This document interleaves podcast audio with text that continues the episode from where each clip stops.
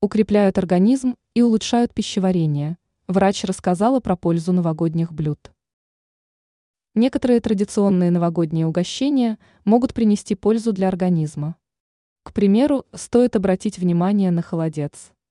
О том, почему надо есть это блюдо, рассказала эндокринолог Елена Чуракина, пишет ка пэ точка ру.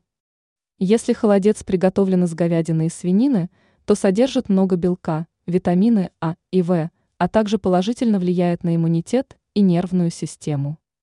Рассказала специалист и про еще одно полезное блюдо на праздничном столе, которое является источником фолиевой кислоты, калия, железа и магния.